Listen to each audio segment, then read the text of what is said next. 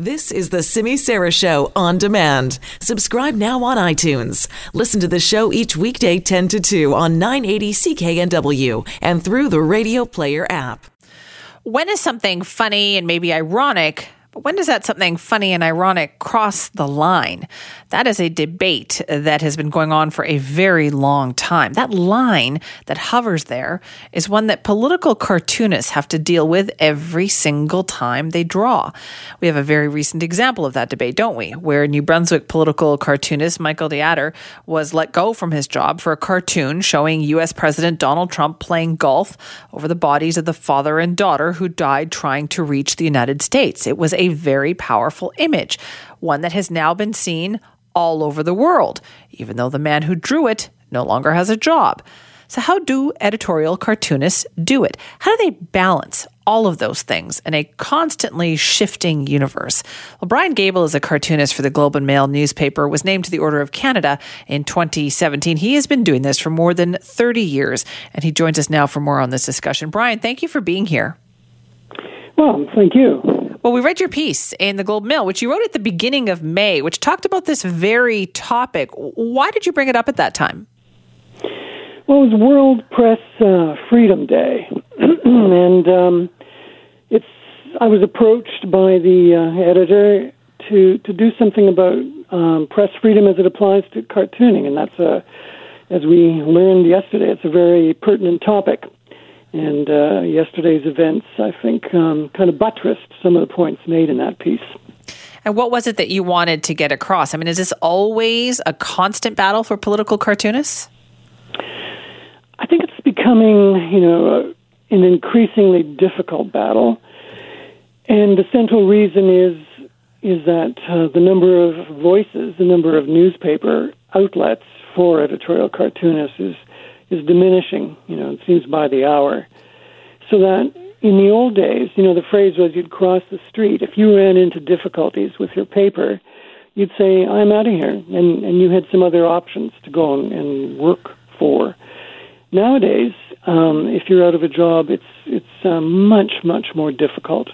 You know, the, the profession has, um, has shrunk in numbers um, profoundly since I started in, in the 80s. And where do you get your inspiration from? Like, what's your thought process like for deciding what you're going to put forward? Well, your introduction and talking about the the uh, art of editorial cartooning is very correct. You know, it is each day it's about an edge or a line, and every cartoonist that I know approaches that differently. But um, if you just sit back and throw softballs day after day after day, um, people are bored and they go away. They don't read your stuff. So there is an aspect you try to challenge people's thoughts and you try to be fresh if you can. It doesn't happen every day, but that's the ideal. And you try to just provide a new insight into things and bring some humor to the whole process. Um, you know, it's something that you can learn how to do. You get better at it. and your instincts perhaps become a little bit better with time, and, and um, but it is something that that one gets a skill. You develop right. a skill to do it. Uh, do you have people that you bounce it off of to say like, is this too far? How does this look to you, or is this something that a personal judgment that you make?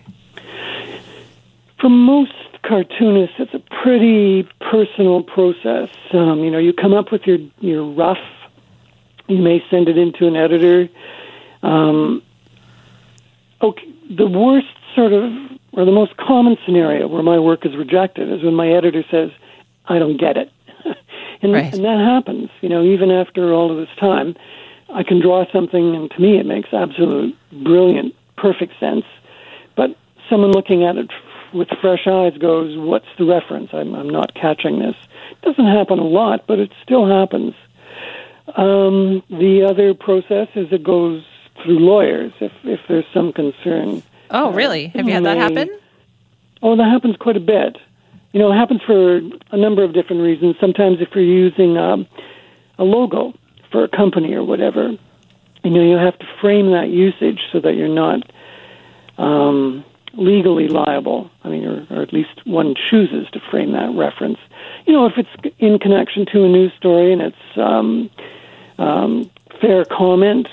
You know, if, if a story is out there and people are talking about it, this, this, it's pretty wide ranging. But you know, Disney characters sometimes and things like this, um, lawyers will check to be sure that you know it's legally tied up. I would guess that to be a political cartoonist these days, Brian, then you also have to know a fair bit of the law. To some extent, yeah, but you know, the nowadays, uh, and this is something fairly recent in my career, but more and more, it's not so much about the law, but rather um, what interest groups' toes you may be stepping on.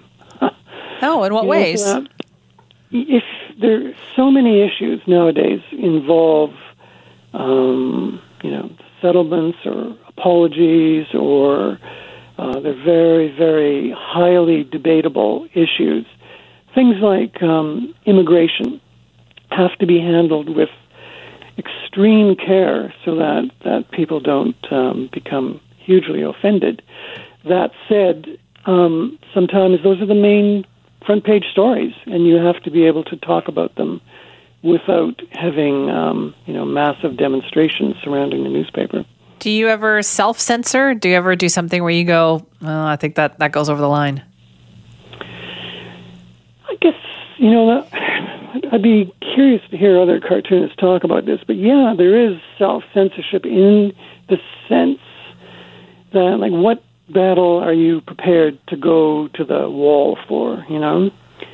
And sometimes you say, I know that this is going to blow up, um, but I, I believe strongly that this cartoon says what I believe to be true, and and then you just sit back and wait for the letters and the you know the um, calls to the editor, etc.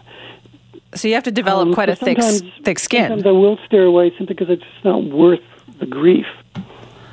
Ah, okay. So you do sometimes self censor. I think everyone does. I think, um, you know, uh, any commentator in the public eye or the public ear um, chooses where they want to go to do battle. You, you don't just sort of indiscriminately just wade in and toss out sort of hand grenades that you know are going to, you know, offend people. But sometimes people need offending, and, and then you do it. What did you think of the whole Michael DeAdder situation this week? I think uh, Michael is a is a brilliant cartoonist, and I I think it's extremely unfortunate that New Brunswick has lost a voice of, of as articulate and as you know um, talented as Michael. Um, it's it's a tragedy of the media landscape nowadays that um, we are losing small community voices, we are losing mid sized voices, and uh, the public, I think, is the one who are really suffering from this loss. Are things and, more are things more litigious these days, Brian? I don't get that feeling. That's a good question, but no, I don't think so. I think I think people express their anger now in being outraged and in, in having mass reactions. You know, it might be a, a you know a raging Twitter storm or something, which advertisers in all broadcasting media you know don't like. If you alienate you know five percent of your readers because of a cartoon, um, you know publishers are going to think about that. They're going to say, "Do we need this this hassle. A good publisher and a good newspaper will say, yeah, because, you know, this is what the paper stands for, etc. But in a diminishing landscape, I think people are less and less willing to take those chances. When you see what happened then over the last week with Michael DeAdder, was this good or bad for political cartoonists? I mean, on the one hand, this whole debate got a lot of attention, right? Oh, yeah. was it good or bad? Well, the fundamental thing is it was bad for Michael. Yes. Um, and you know, directly related to that, it is bad for for any cartoonist if it makes cartoonists become too careful. Um, you know, um, Michael's cartoon was fair comment um, based on the issues. It was linking his feeling that President Trump wasn't showing um, care for for um, people who are crossing the border, and uh, he expressed it in a in a metaphor that that you know was timely and newsworthy. Um, it wasn't apparently it wasn't in harmony with his publisher's worldview, and um, this is what happened. And have you talked to other cartoonists about it? I've been following the um, the reaction and the comments that people have been making, and I think you know the feeling is fairly well. Um, in that piece that I wrote in the Globe and Mail, we quoted our our president of the Canadian Association of Cartoonists, who who expressed you know very much the view that as the market, as the publishing voices shrink, you know the freedom of expression shrinks with it and um, it's profoundly unsettling. I think it's long term. It's very dangerous for our democracy as these voices recede. Brian, thank you for talking to us about this today. It was a pleasure.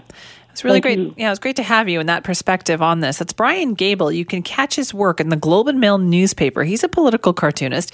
He's worked with that paper since 1987, named to the Order of Canada in 2017. And I thought, you know, tough job right now in the world of political cartooning. Of probably you're a little worried, right? Is this going to be? Am I going to get in trouble with everything that's happening? And you just heard from Brian as well about how, yeah, that is in the back of the minds now of political cartoonists.